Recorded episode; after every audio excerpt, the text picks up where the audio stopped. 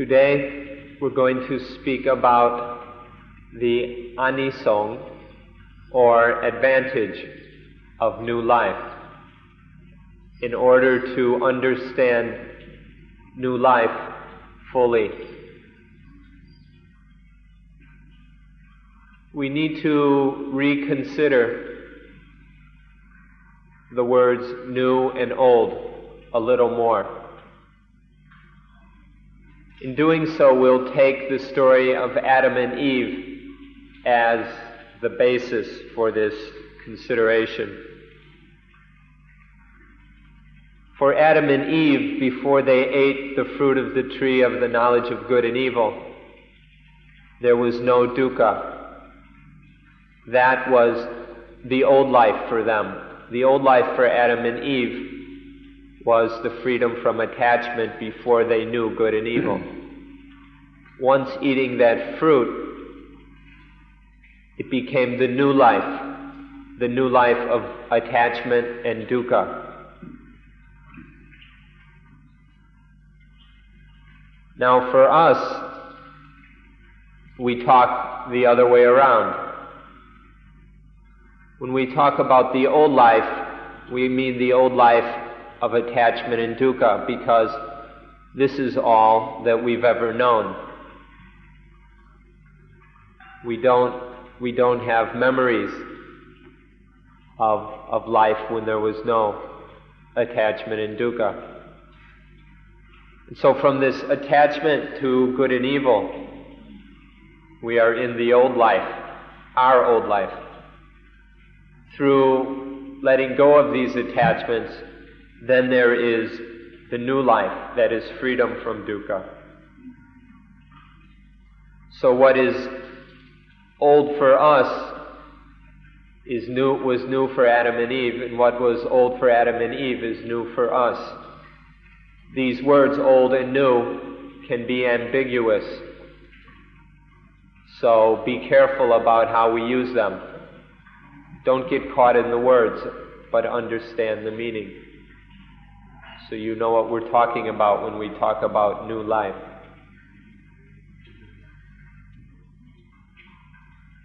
When we take Adam and Eve as the standard, new life means the life of dukkha.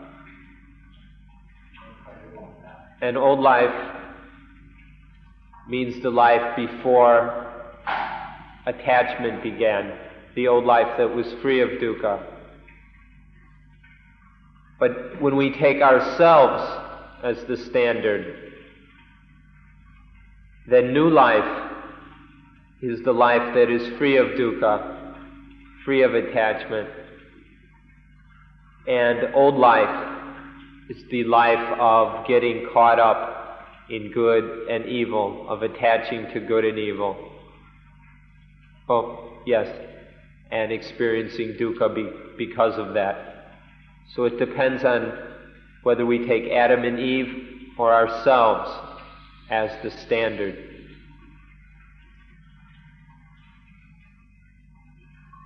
When we speak about new life and the advantage of new life,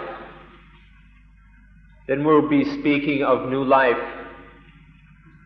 in terms of freedom from dukkha. And the advantage of new life,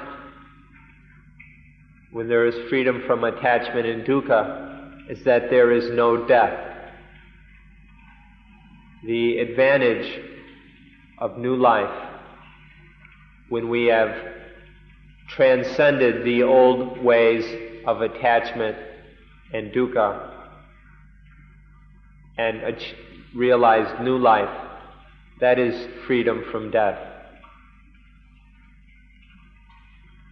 we also need to consider the meaning of the word good.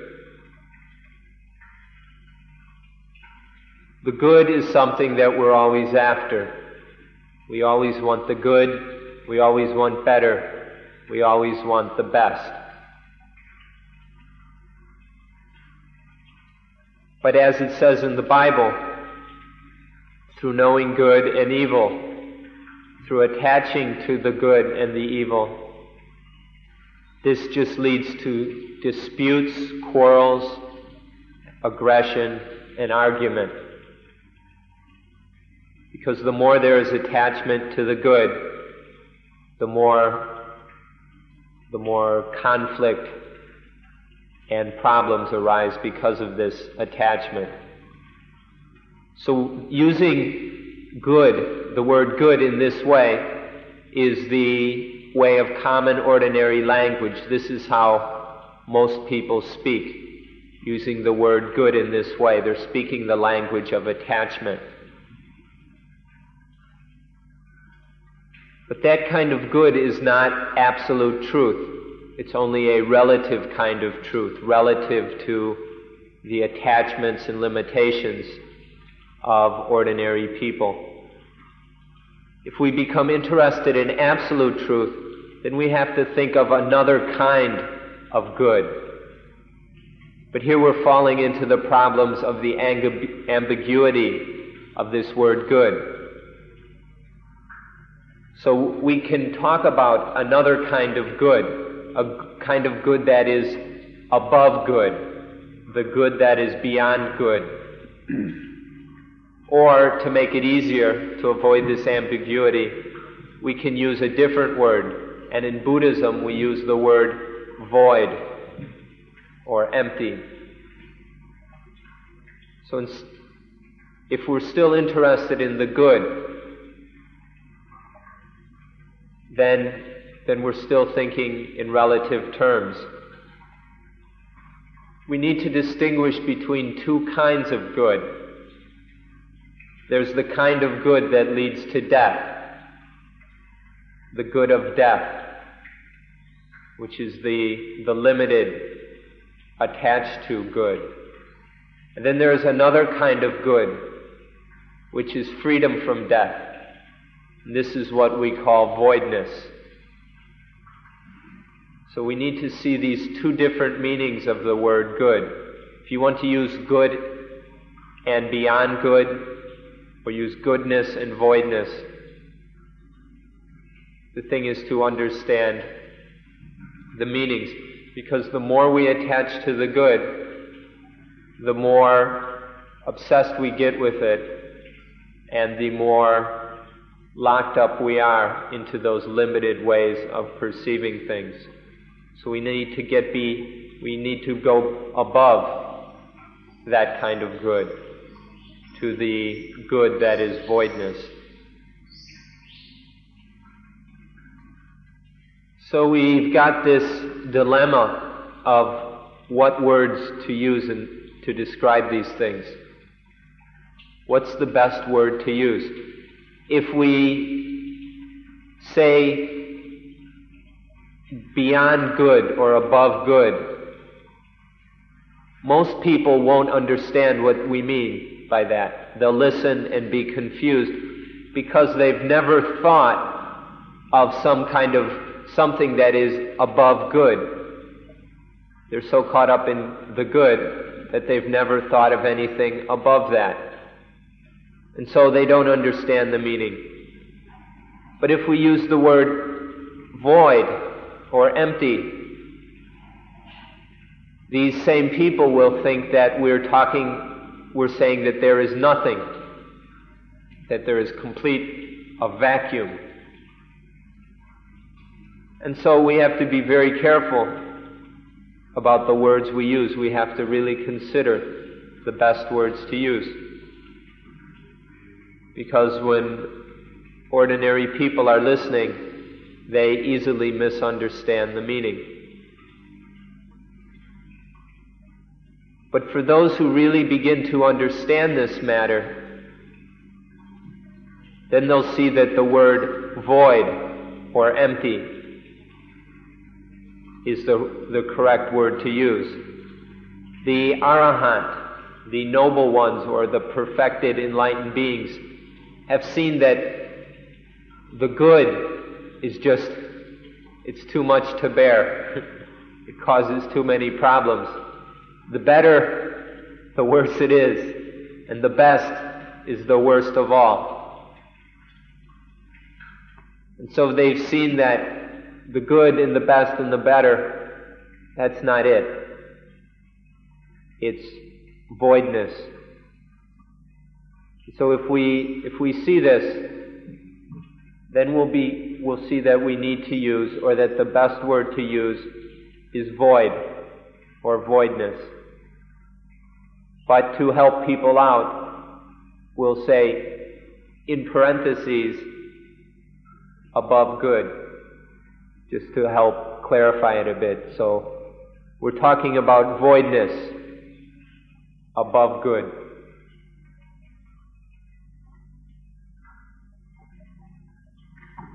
You all know that the word good is considered positive. Good is a good word. It has positive meaning for us. But liberation, transcendence, is above positive. It's above the positive. So we can't use the word good when we're talking about liberation.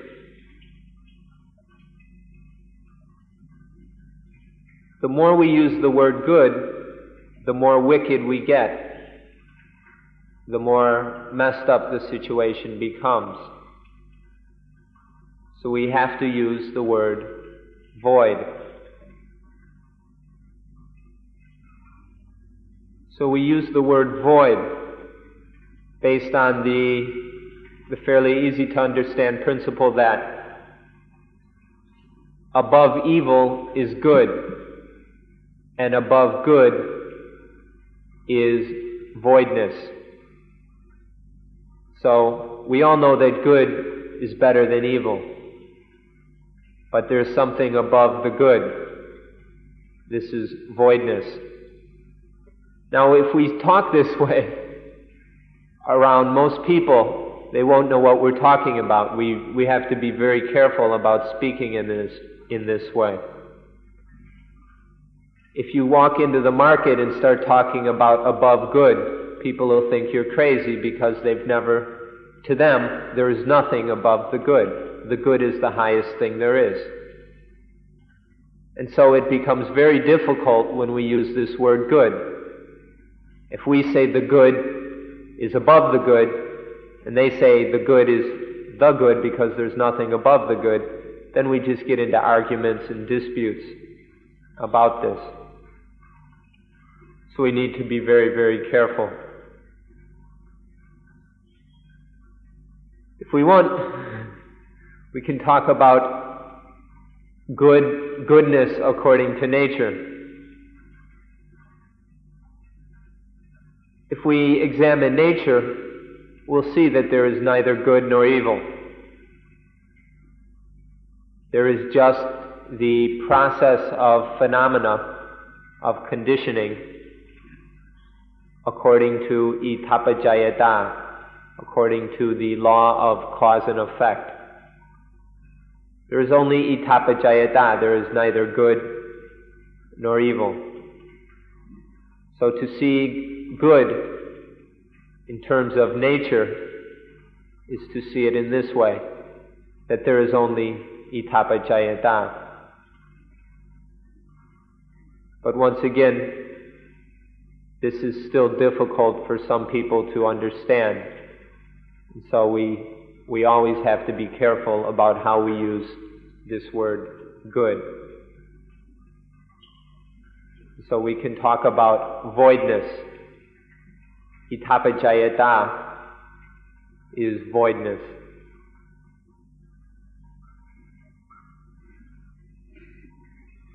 So now let's consider life. We all know that a wicked life is terrible.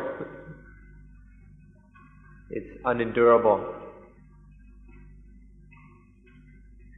But we also now understand that the good life, or a good life, is also too much to bear because in the good life, one is dying constantly. One dies all the time. And so there, we need to be above evil and above good, beyond good, beyond evil. that is void. So if we talk about a life that is void, most of our friends won't know what we're talking about. So we have to be careful just as much with this. It will take a while, maybe a long, long time of patience, of trying to create understanding between us until our friends will begin to understand what we mean by a life that is void. If we're not careful, this, when we use these words, they'll just, there'll be arguments, disputes, confusion, and we'll get mad at each other and then never speak to each other again. That's not the right way. So we need to use these words carefully and patiently work to bring understanding between us. So we talk about the life that is void, which is the good life in terms of nature. Good in terms of nature is voidness, is idappaccayata. So we need to see life in this way, that wicked life is too much for us to handle. And that the good life is also constant death, but that the empty life, the void life, is what is beyond good, beyond evil, and beyond death.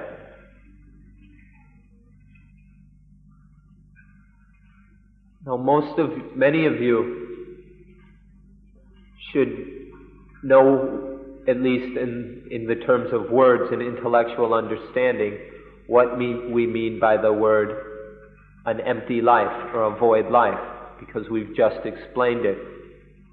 But even though we've explained it clearly, you still may not like this kind of thing. You may not inter- be interested in it because you still have your old views, opinions, and sensitivities with you. And for many people, when they hear void or empty, to them that is negative. To understand voidness in this way is incorrect. Voidness is beyond both positive and negative. But sometimes our old habits of thinking will confuse us on this matter. But when we say voidness, it's above the positive and above the negative. So this is why we need to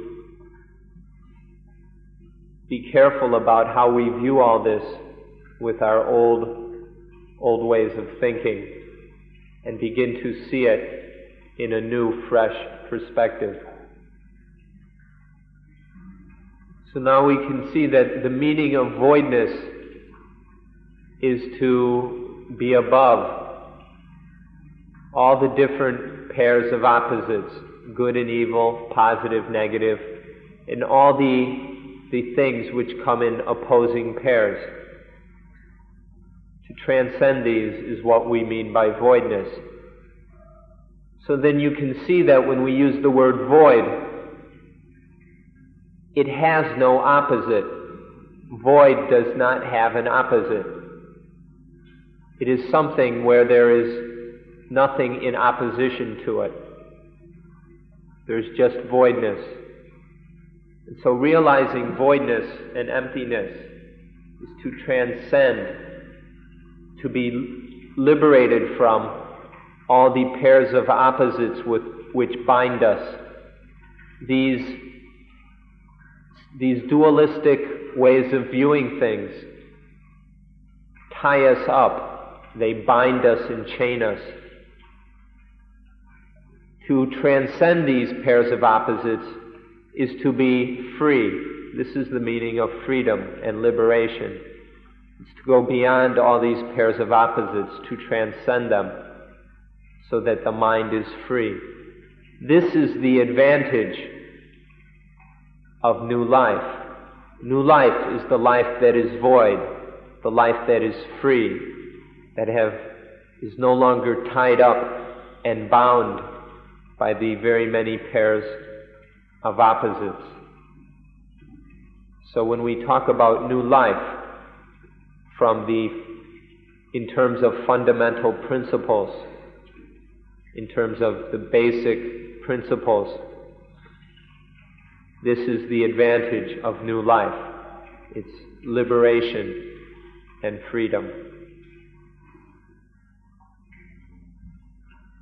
So if we look and see the influence which the pairs of opposites have over us, we'll begin to see all the dukkha in, in being caught up and bound by all these pairs of opposites. To be free of that is the voidness, to be free of all the pairs of opposites, of good and evil, winning and losing, positive and negative, pessimism and optimism, getting, losing, male, female, hot, cold, debt, loss, advantage, disadvantage. To go beyond all these is the voidness, even with something like happiness, it's, it's the same story. Happiness, for most people, is considered to be something positive. Happiness is good. That's how most people think. But if we say that genuine happiness is beyond happiness, then they have the same problem as they have with the word good. Happiness is above unhappiness. But voidness is above happiness. So if we say that genuine happiness is voidness, people are confused, just the same as when we say above evil is good, above good is void. That genuine good is void. People just aren't, aren't willing or aren't able to see what this means.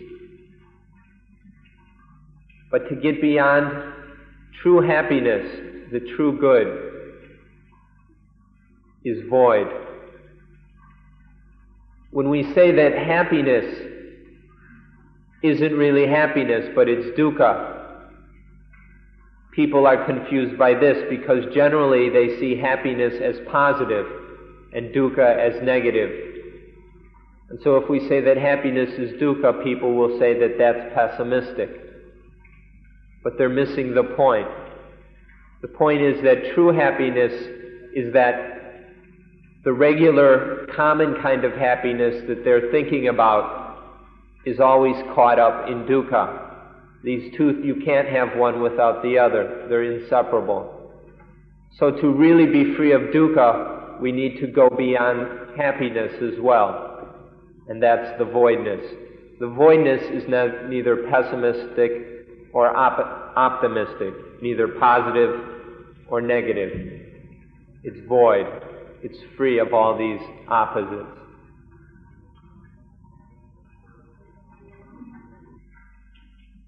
Now let's consider the best. Every one of you wants the best, the best this, the best that. We're really interested in the best. But what do we mean by the best? What is the meaning of the best? In universal ethics, in all the, the various schools of ethics, it's always talking about how to bring the best thing to man. So in ethics, they're talking about the, the summum bonum, the utmost or the highest good. So we're People all over the place are talking about the best, about the highest good. But what do they mean by these things? In different schools, we don't really know what they're talking about. It's very difficult for us to understand or accept what they say is the highest good. But the thing that is really the best or the highest good is void, voidness. And the the highest voidness or the, the complete, most perfect voidness is Nibbana. So in Buddhism, if we talk about the best, we're talking about Nibbana. If we're talking about the highest goodness, the utmost goodness, we're talking about Nibbana, which is emptiness, voidness, complete, full, perfect voidness. So they, they may have other meanings in other places for the best and the highest goodness. But here, Nibbana, the transcendence of all good and evil, that is the, the highest thing there is. So, with this word, the best, the best, in Thai there's basically the same kind of problem. The best in Thai would be more literally the most good. And so the more and more good something is, we say, the crazier and crazier it is. Because of all the problems. So in Thai as well as in English, the word the best or di tisut is a real problem. This is what caused us to start thinking about the Latin phrase summum bonum, wondering summum bonum, this utmost good, is utmost higher than the best. Now, we're not that good at English, so we're not really sure if utmost is something that's higher, that's above the best. But we think that it's possible that it is. So we're using this word summum bonum with the understanding that the utmost good is beyond the best, because utmost is beyond the best. And so the utmost good, the summum bonum, we can use this in hopes that it will be more easily understood by people. And then we can say that the utmost good is beyond the best. Maybe this will make sense to somebody.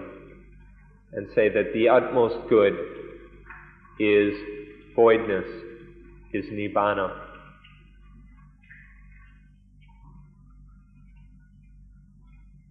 So let's look at this word Summum Bonum a little more from the point of view of universal ethics. According to universal ethics, there are three aspects or three com- or four aspects or four components to the summum bonum. The first is happiness. The second is human perfectedness. The third is duty for duty's sake. And the fourth is universal love. As if these four are completed and perfected, that is the summum bonum, the utmost good, according to universal ethics. And so we've got the same problem once again, even with this explanation of summum bonum, because the first, the first component is happiness, which we've already discussed. Most people, or just about everyone, will see that happiness is something as positive and good.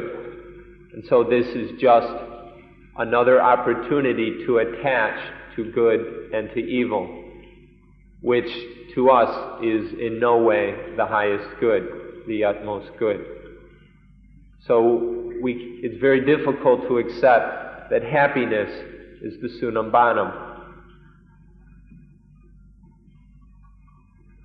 So, to try and avoid confusion, we have to talk about genuine happiness. Genuine, actual happiness is above happiness. If we're going to talk about the genuine summum bonum, we need to talk about genuine happiness. For most people, Happy, happiness is, is some kind of satisfaction in the characteristic of good. It's being satisfied or pleased with things that are characterized as good. This is happiness in the ordinary understanding. Genuine happiness is beyond this, it's completely free of this. Genuine happiness is the void, is nibbana. So to talk about the summum bonum correctly, we need to understand genuine happiness. If we only see happiness in the ordinary terms, it will just cause all sorts of problems because it's another source of attachment which leads to dukkha. So to understand summum bonum, think in terms of genuine happiness, being free of ordinary happiness, being free of the happiness which is bound up with dukkha, being free of all that voidness, nibbana. This is the summum bonum, the true summum bonum. In Buddhism, we have the very fundamental principle or tenet that nibbana is the utmost emptiness Nibbanang Paramang Sunyang. Nibbana is the utmost voidness or utmost emptiness. This needs to be understood in order to, and, and needs to be kept in mind in order to avoid getting lost in the common, ordinary meanings of happiness in Summum bonum, if we see that Nibbana is the utmost voidness, then we can begin to understand what the true, genuine Summum bonum is. We also need to straighten out the two words emptiness and voidness because these can be mixed up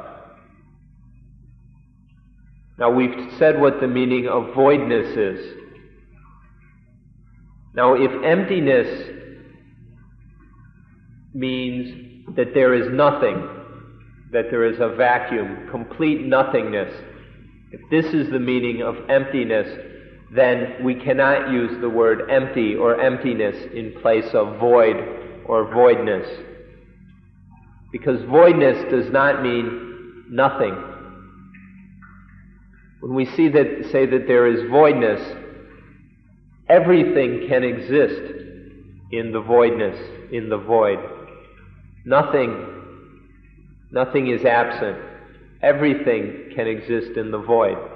So if emptiness means that nothing exists, that there is nothing absolutely whatsoever, then we cannot use this word emptiness in place of the voidness.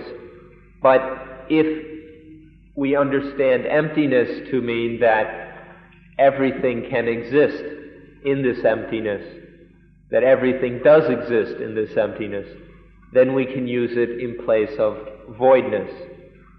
Because voidness simply means that everything, everything exists, but in all of these existing things, there is nothing that we can take as a self. That voidness is that there is nothing in all this that can be taken as a self. But all this is. All this is. So understand the meanings of voidness and see if does emptiness have this same meaning as voidness. Nibbana is the utmost, is the complete, the fullest voidness so in Nibbana, there is everything. But in Nibbana, there is no self. There's nothing about Nibbana that we can take or attach to as a self. So please get these two words straight and understand them properly. Here's an easy, easier example. In voidness, in the void, everything exists. There is everything. For example, there is, there are the four elements, the element of earth. The element of earth genuinely exists, but there is no self. There is no earth self, or no self of earth in that. And the element of water exists. This element of cohesion genuinely, truly is in the void. However, it is void in that it has no self. There is no water self or self of water, no permanent essential essence of water. And the same with the elements of wind and fire. These genuinely exist. All these elements exist. But they are void of self. So the words emptiness and voidness, it's up to you, you native speakers of English, the owners of this language, to straighten out the meanings of these words. When we say the voidness, you know what that means. That everything exists, that there is everything, but they are void of self. But if emptiness means that there is nothing, that there is nothing at all, then this doesn't, it, this isn't the same as voidness. So, you that know the English language well, please help us to sort out these words. And when we talk about the utmost goodness, when we talk about Nibbana, realize and understand we're talking about voidness. In Nibbana, Nibbana genuinely exists. Nibbana exists, but it is free of self. There is no self in Nibbana.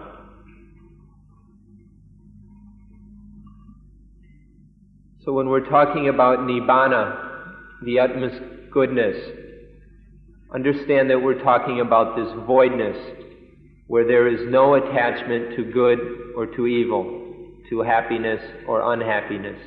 It's complete freedom from all self and from all sat, from all attachment that gives rise to self. So if we say that Nibbana is the utmost voidness, realize that things actually exist. Nibbana exists. It's something real, but it is empty, excuse me, it is void of self. Or if we say that Nibbana is the utmost happiness, then understand what kind of happiness we're talking about. We're not talking about the common, ordinary happiness that most people are talking about. We're talking about genuine happiness that is above both happiness and unhappiness. This kind of happiness is also void. This happiness that is beyond happiness is also void. It has no self. It, there is in it no self. It has no, no opposite. But this thing really exists. So we talk about nibbana. We talk about the utmost, the utmost good. We talk, and these are all the void, where there is no attachment to good or to evil, to positive or negative, or anything. And so the self does not arise. So here's something to something easy to remember. Please, please remember this. The supreme happiness is when we don't attach to happiness as happiness. The supreme happiness is when there is no attachment to happiness as happiness.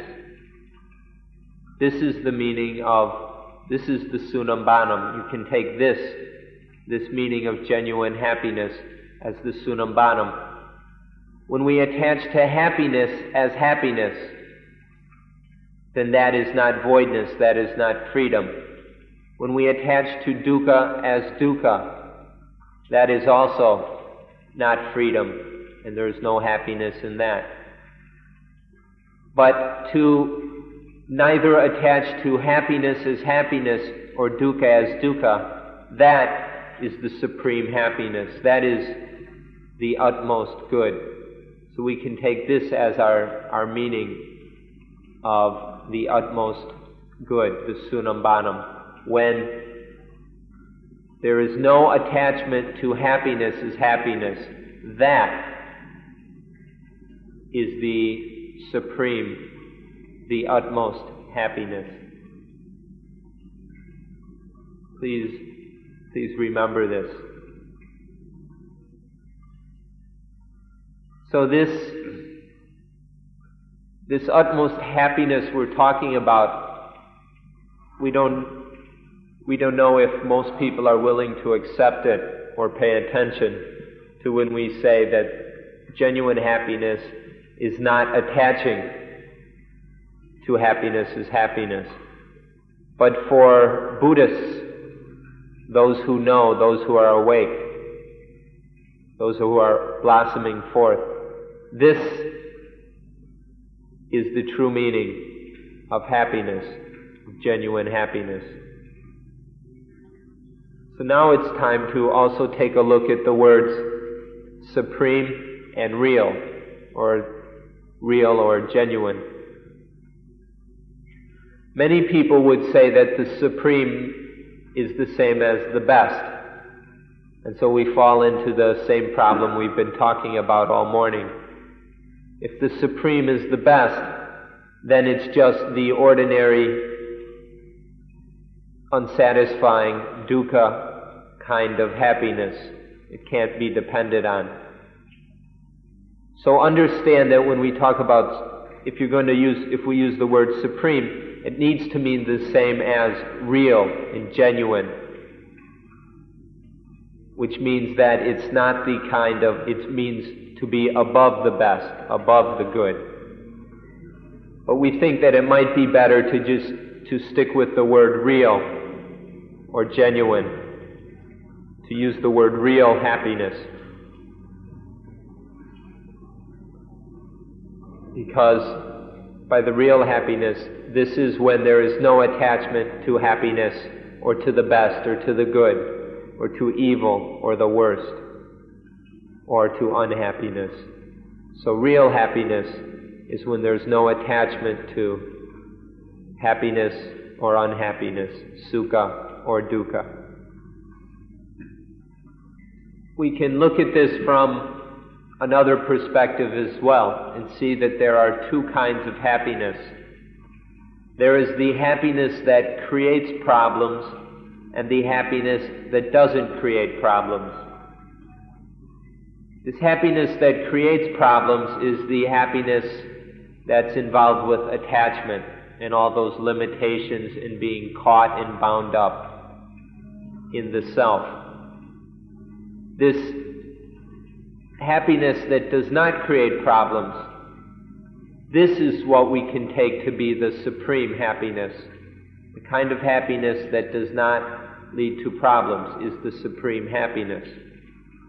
But you have to understand that this kind of happiness that doesn't cause problems comes from non-attachment to things as good, non-attachment to evil, non-attachment to happiness, non-attachment to unhappiness, to positive and negative, or anything whatsoever.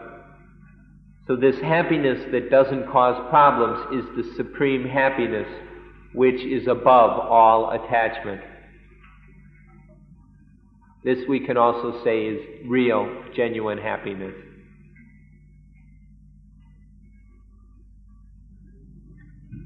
So we have these four aspects or four meanings of summum bonum. The first one was happiness. The second one is human perfection. So let's look at that now. What's the meaning of human perfection? What is genuine human perfection? Human perfection is the fullness, the completion of what it means to be human. For this human perfection, there is no room for attachment. For human perfection, this is freedom from all attachment to good and to evil, to happiness and unhappiness. So to be truly perfect, there must be freedom from attachment, there must be voidness. True human perfection is voidness. If there is any attachment to good and evil, happiness or whatever, then there is still something missing, and that is not the perfection of humanity. So, the second aspect of the Summum bonum is, is also voidness, is freedom from attachment. In Thailand, to say that someone is not full or not complete is a grave insult. This is a very, this is one of the most powerful and nasty criticisms that there are in Thailand. Which is kind of funny because none of us are full, none of us are complete. Even the person who criticizes somebody else for not being full, even that person is not full, not complete. So all of us are still not complete. Because to be full, to be complete, to be perfect, is to be free of attachment. So long as there is attachment to anything whatsoever, even the smallest attachment, then there is still an opening for dukkha to arise. And so that is not fullness, that is not perfection. So though we, though we may insult each other as being incomplete or imperfect, we have to look and see that all of us are in the same shape. We're still attaching, we're still susceptible to dukkha. To be free of all that, all the attachment in dukkha, is the, the true meaning of fullness, the true meaning of perfection. So we need to understand what we mean by fullness or completeness, by perfection. And that this is voidness, is freedom from, from all the problems and hassles. This is what it means to be full or complete.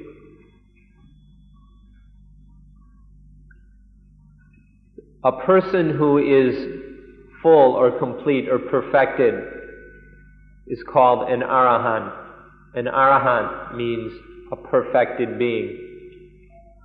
Perfected being, one who is complete, is someone who has no wishes, no hopes, no expectations, no doubts, no uncertainties. They don't have to spend any time in doubt and confusion about what to do, about what is. They have no expectations and no hopes and wishes. This is the meaning of an arahant, of a person who is complete, who is perfected. Somebody who is not yet, not yet full, not yet perfected, has still has doubts and confusion about what one is, about what is, about what to do, about what is the true goal, has, has wishes and hopes and expectations. So this, this is because of the attachments. So understand the difference between human perfection and human imperfection in order to understand the meaning of Summum bonum in its genuine sense. The word arahant is often translated improperly. Arahant, uh, A R A H A N T, or T A. The meaning of Arahan or Arahanta is one who is that way, or one who is such, like that, or such, one who is such. This is the meaning of Arahanta. Or, we can say it is the condition of one who is that way, the condition of one who is thus. This is the meaning of Arahanta, which we have just said is the meaning of human perfection.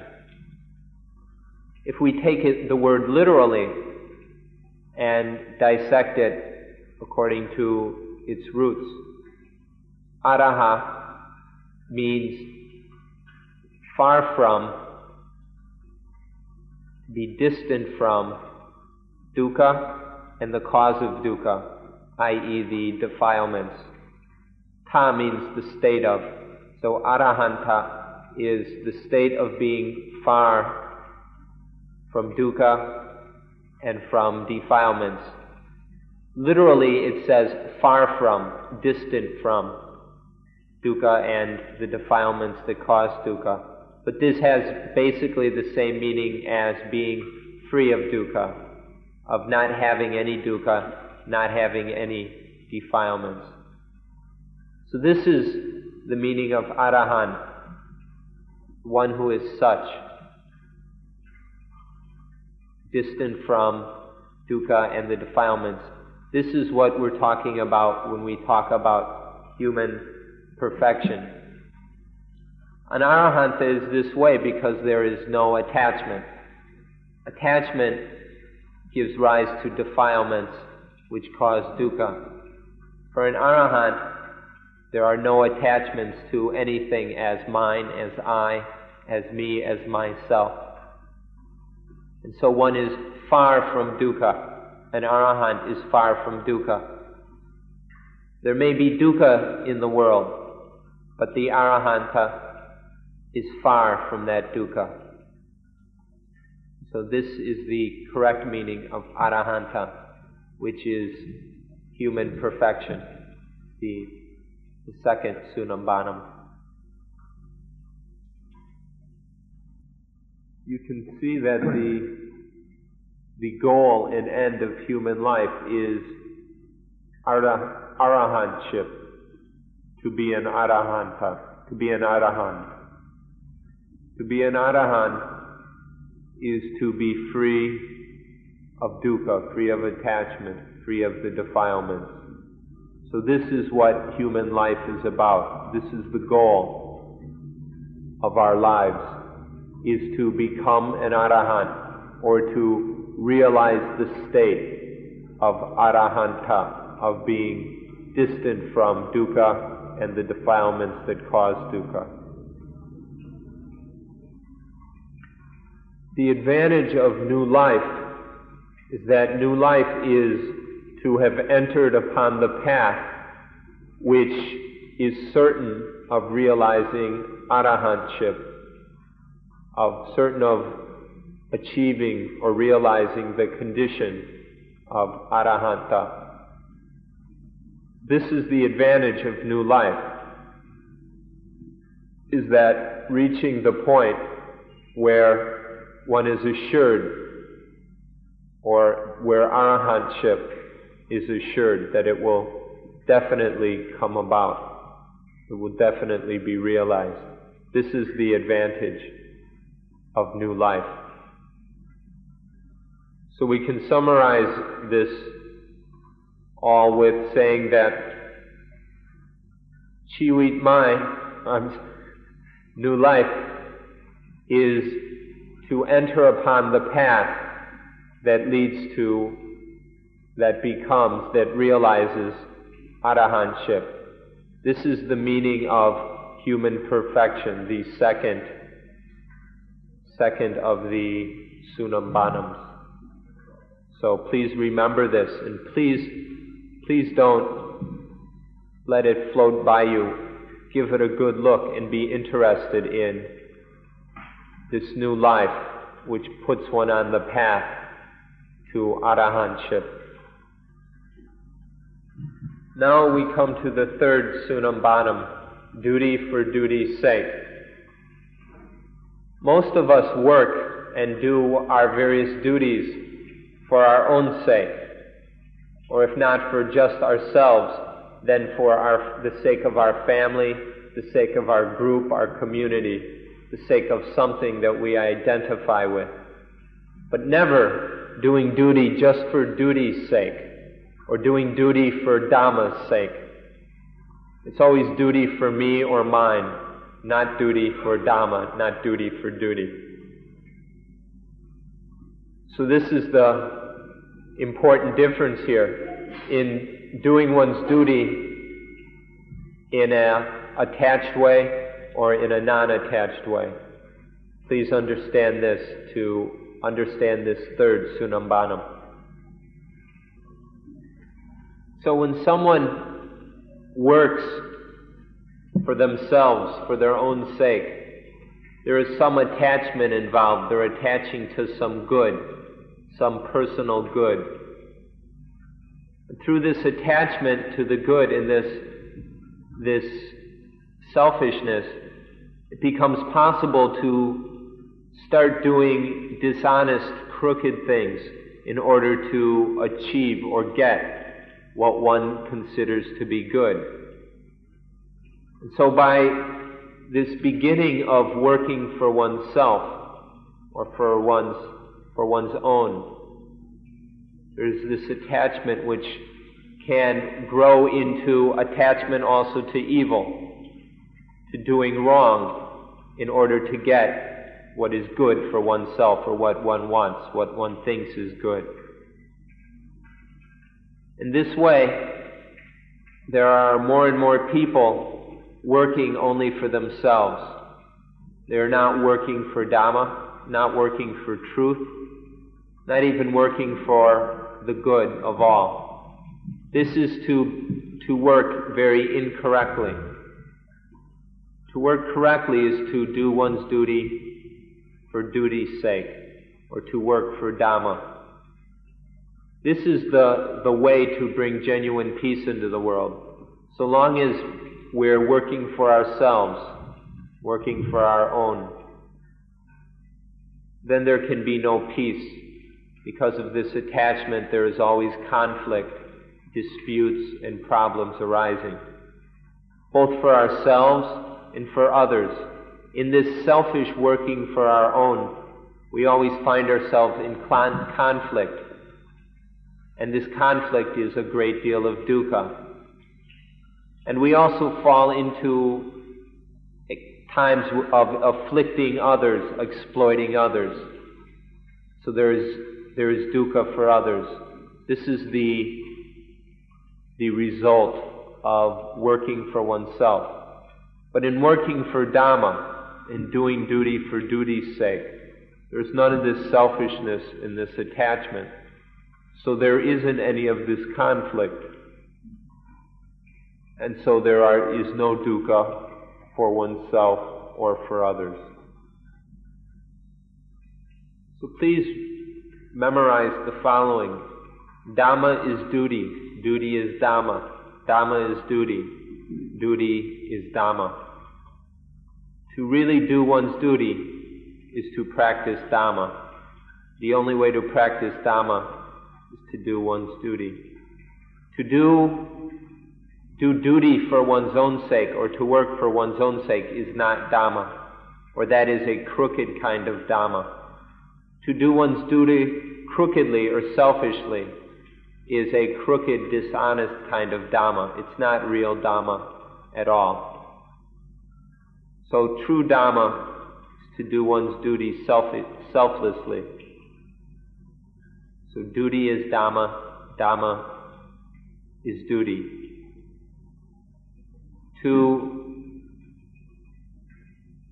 to live in a world together in peace this is absolutely necessary that we work not for our own sake, but for the sake of Dhamma, that we do our duty not for our own sake, but for duty's sake. This is the, the meaning of this third Summum bonum. This is the advantage of a new life, is doing Dhamma by doing one's duty, doing one's duty by practicing Dhamma. Even no matter where we are, one must do one's duty. When we are in a temple, we must do the duty required in that time and place. That is to practice Dhamma. For a farmer in his field, to do the duty that is required in that field at that time for that farmer, that is to practice Dhamma. So to constantly be doing one's duty from moment to moment, that is Dhamma. This is the third summum bonum, the third meaning or advantage of new life. To do one's duty still doesn't, in doing one's duty, one can still use money, eat food, and do all sorts of different things the the thing to realize is that this duty or work is done not for oneself, but for Dhamma. It's duty done for duty's sake. The farmer working his fields, plowing and planting rice in his fields, is doing a low level kind of duty, and he will receive the, the benefits from doing that duty the benefits of working one's rice fields is that one harvests rice.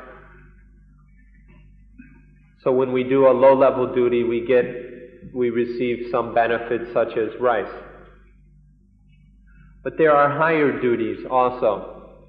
And so to, to work the fields of the Buddha, to work the Buddha fields, to plow and plant the Buddha fields is to be able to harvest the rice of path, fruit, and nibbana.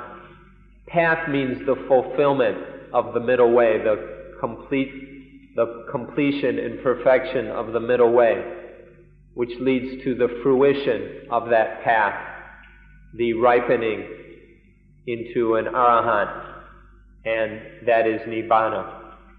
So by plowing and planting and working the Buddha fields, there is a harvest of, of the rice of Nibbana. This may sound a little strange, but we're trying to help you understand. So to do what, this is a high level sort of duty.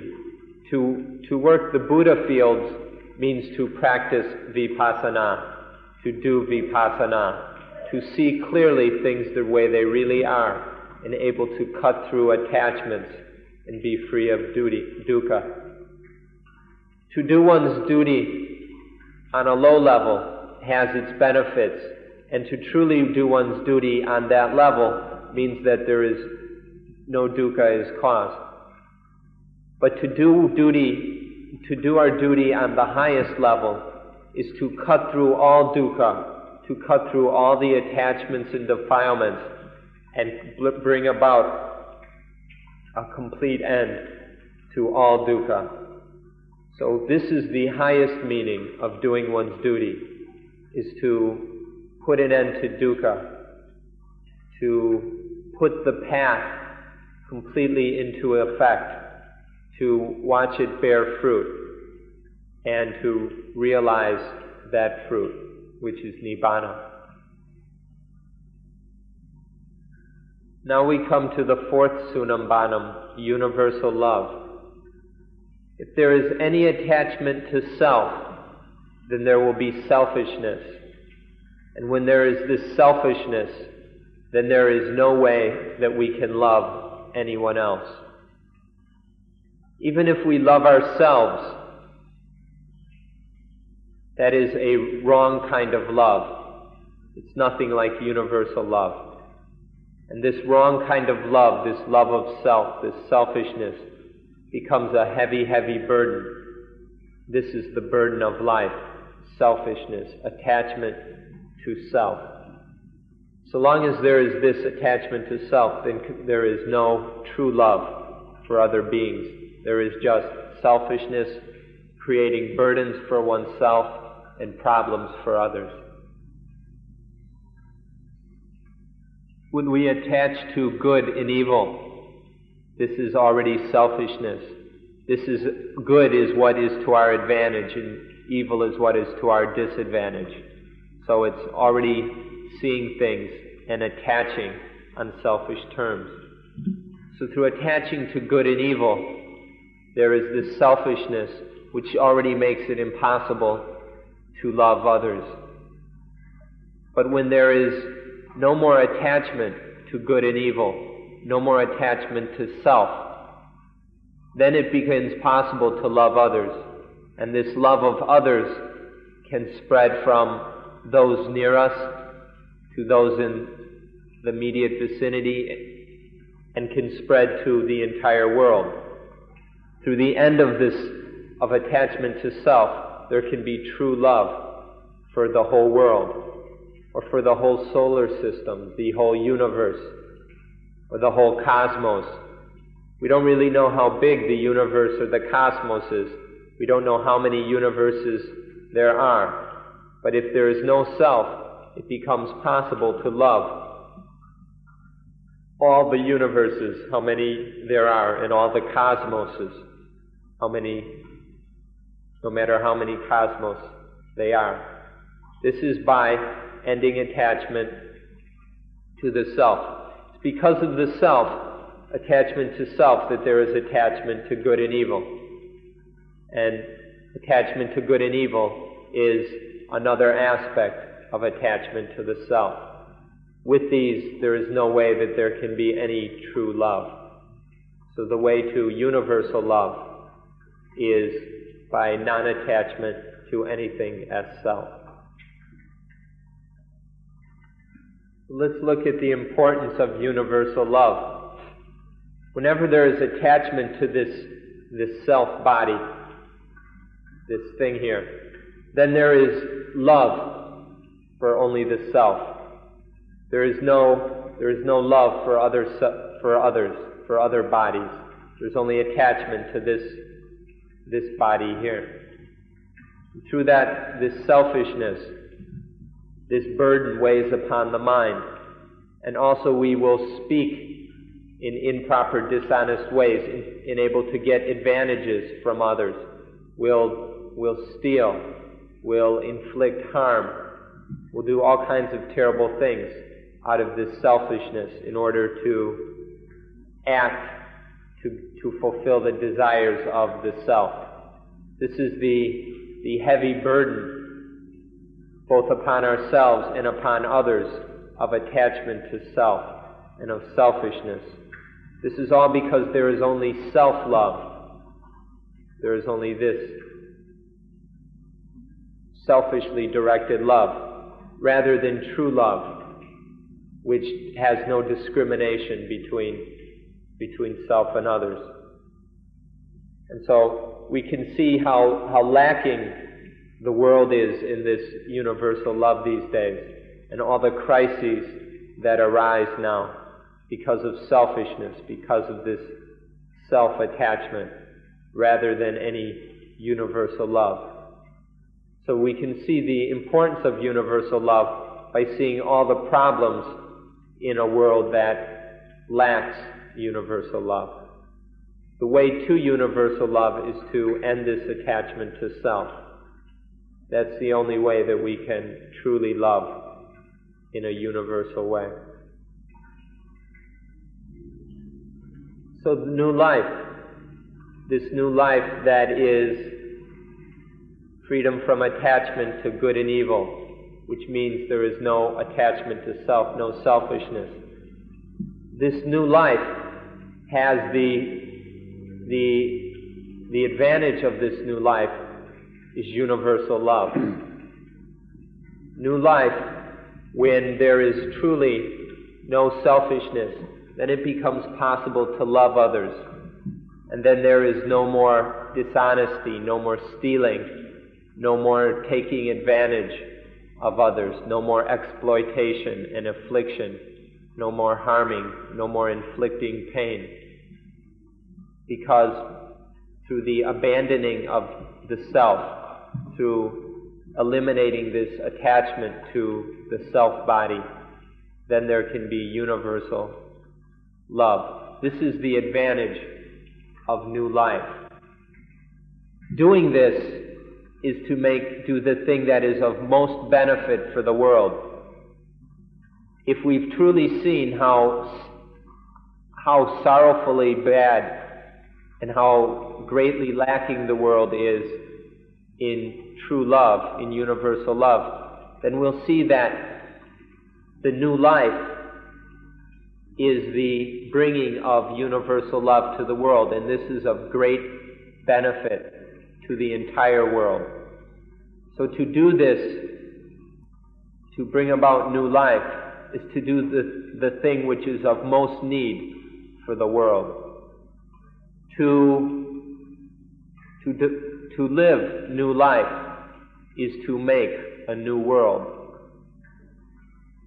This new life of freedom from self has the advantage of universal love, which creates a new world, a world of love, of universal love. This is, this is, the, you, this is the meaning of utopia. The perfect, the perfect world that is free of problems is the world that is free of dukkha because there is, it is free of self. So discover new life. Discover a new world that is free of selfishness, free of attachment, free of dukkha.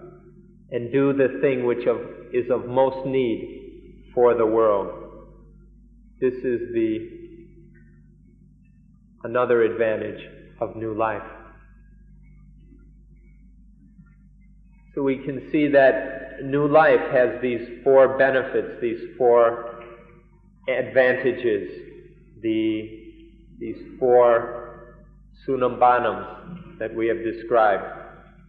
There is the summum bonum of genuine, true happiness. There is the fullness, the totally correct human perfection. There is duty, there is duty for duty's sake, by which no problems are created, no affliction is caused in the world.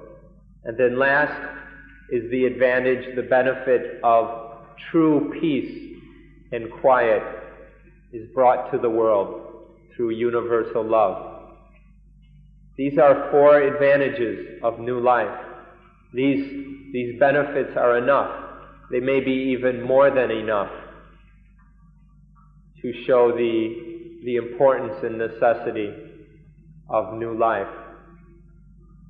So these are the advantages of new life.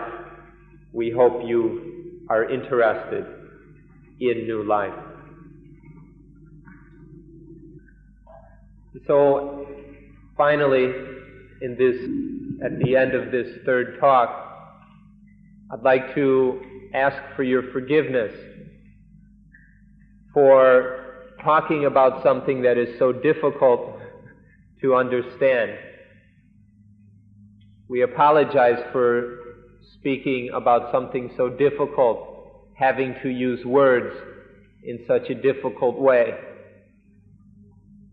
But we, we apologize for this, but we had to do it. There's, there's no other way. We didn't do this for fun, we did it because it has to be done. So please accept our apologies. And also, we'd like to thank you all for coming here. Thank you for coming to Suan Mokkh. Without you coming here, Suan Mokkh would be of no use. So in coming here, you have made Suan Mokkh useful and meaningful and of benefit. So please accept our apologies and our thanks. And this ends today's talk.